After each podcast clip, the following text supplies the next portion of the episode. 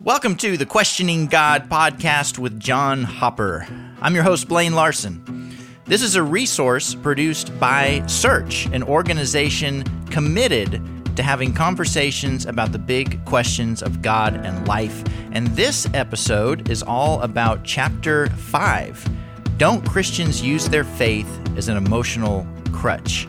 John, where do we begin to think about this topic? Don't Christians use their faith as an emotional crutch? Uh, yes. We're done.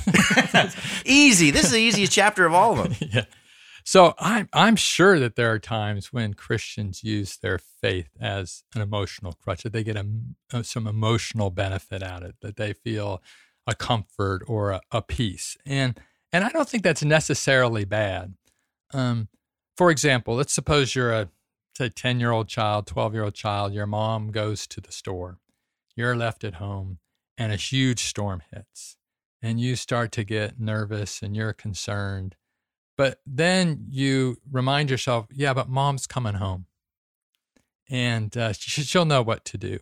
And so you were anxious and now you're more peaceful because you remember that mom is coming home, right? So now, lo and behold, mom does come home and she's had a record of always coming home and she does come home. And so your belief in that was sort of well grounded and you got some emotional benefit from it.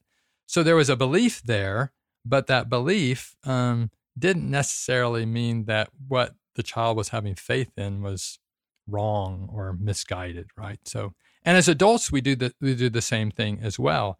Um, there's all kinds of things that we have faith in that that act somewhat as an emotional crutch or give us emotional benefit. So, um, I mean, I'm sure that that you sleep better at night because of your faith that the money you put in the bank will actually still be there tomorrow. Like, like if you were thinking, "Oh no, the bank's you know lost all my money," you probably would be more anxious at night, right? So, but you're getting emotional benefit from that belief that you that you have, and so sometimes we can have beliefs that do lend towards um, some sort of emotional benefit. But that doesn't necessarily mean that those beliefs are wrong. And so when sometimes people use this question, they say, um, you're just using your faith as an emotional crutch. Like you're getting some emotional benefit out of it. That's the only reason you believe in it. Now, um, I just don't think that we can necessarily discount their belief just because they're getting emotional benefit out of it.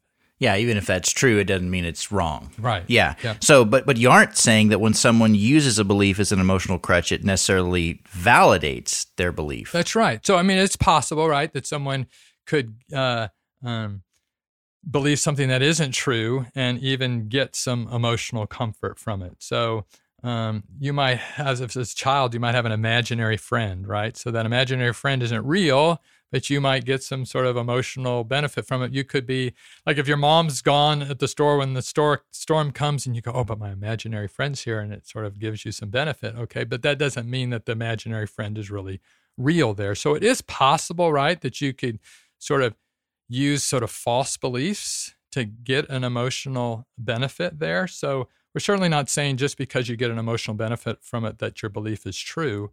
I'm just saying that the opposite is also not the case that just because we get an emotional benefit from it that it's therefore necessarily not true.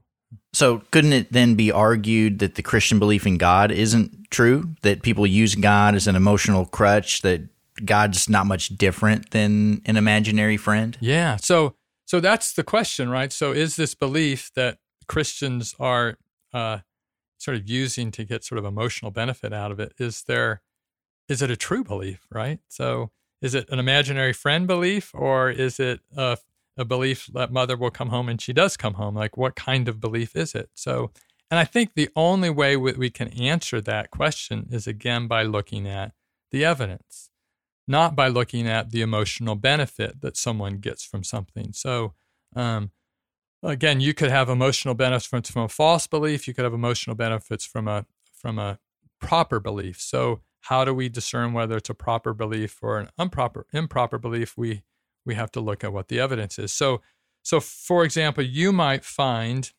um, sort of an emotional benefit to believing that there's $10 million in the bank in your name.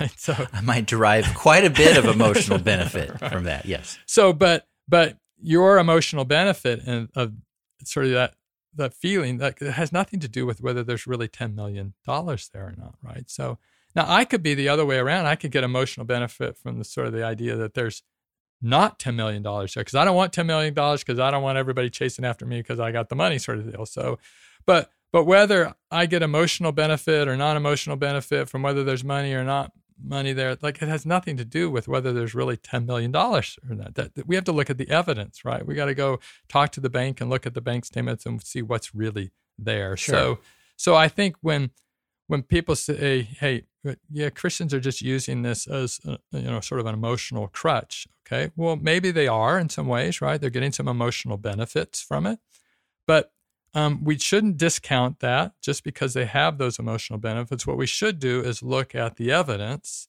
to see whether those emotional benefits are coming about because there's really something of substance behind it. There really is $10 million in the bank. And then this is also a, a, little bit of a question too, from like if, if, somebody's talked to a a person who says they're a Christian and they're well, why? Why are you mm. a Christian? Tell me, tell me why do you believe that? And and there is no evidential aspect to it. It's well, I have a relationship, or mm. I it makes me feel. You know, you, you can hear this from well intentioned Christians, right? Right? Yeah, absolutely. So, so and and um, when they say, hey I've experienced God in my life. Okay. So I, I have this sort of peace or this contentment because God showed up in this way or that to me.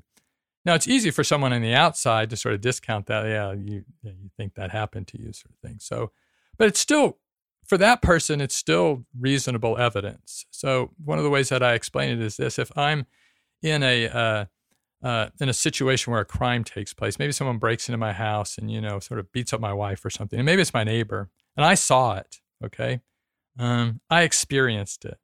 Um, so I might tell the police about it when the police come, but the police are going to look for other kinds of evidence because they weren't there, right? So um, they've got to look at fingerprints and DNA, you know, and footprints or fingerprints or whatever the case might be, right? They're going to be looking at those kinds of, of things. And so it seems to me like when we're looking, when, you know, when someone says, hey, yeah, I, I, yeah, I just believe in God because I've had these experiences, we shouldn't discount that necessarily, but, but I can understand how someone on the outside needs something more than that. They're going to need some of the evidences that we talked about you know, previously in these podcasts for the existence of God because they haven't had those experiences, right? So they're going to need to see some other kinds of evidence. Yeah, which makes a lot of sense. Now, in the in the chapter, you bring up something about atheists and the emotional benefits that they get from their beliefs. So before we end, can you touch just briefly on that? Yeah, absolutely. So I think sometimes again, people sort of discount Christians or religious people. They say they're just getting this emotional benefit from it. And they don't see that atheists themselves might be getting emotional benefit from their beliefs. Okay, so so let's suppose, for example, that um, an atheist uh, sort of grew up in a family where sort of the father abandoned the family. Okay, so um, and the last thing that atheist wants is for there to be this sort of cosmic father because that father might abandon them too. So so they actually get sort of an emotional solace from this idea that God isn't there, right? So um, or if God treat or if there maybe somebody in their past treated them poorly, an authority figure, right? And so they don't want any authority figure, right? That's going to tell them what to do. So so they might derive emotional benefits from being an atheist. So they could also derive benefits from their position, like they might be working among other people who are atheists, and if they were to sort of come out right as a religious person, as a Christian person, like they would be persecuted. So I, this is the safer place for me to be. So so I just bring all that up because um, I think that if we're going to discount, say, Christians because oh, well, you're just doing it because you're getting emotional benefits out of it. You're using it as emotional crutch. We could actually make the same argument towards atheists. Like they get emotional benefits oftentimes from their beliefs. And so um, we could discount what they believe for the same reason. So, so again, what I'm saying here is that we really shouldn't just be looking at emotional benefits to discount someone's belief, whether that be for Christianity or whether that be for atheism. What we ought to be looking at is the evidence itself. Is there a is there substance behind the belief? that's fueling emotions one way or the other. That's what we ought to be looking at. Well, some great points, food for thought. Uh, I bet a lot of new information even for our, our listeners. This has been a great podcast, John. I've sure enjoyed it a lot. We've been talking about this this question. Chapter 5, don't Christians use their faith as an emotional crutch? And next time, we're going to be looking at chapter number 6, haven't Christians caused more harm than good? That's going to be a good one. If you haven't already, go pick up Search's new book, Questioning God: Answers to Questions Worth Asking. It's available now on questioninggod.com and on Amazon. And we look forward to having you join us next time on the Questioning God podcast with John Hopper.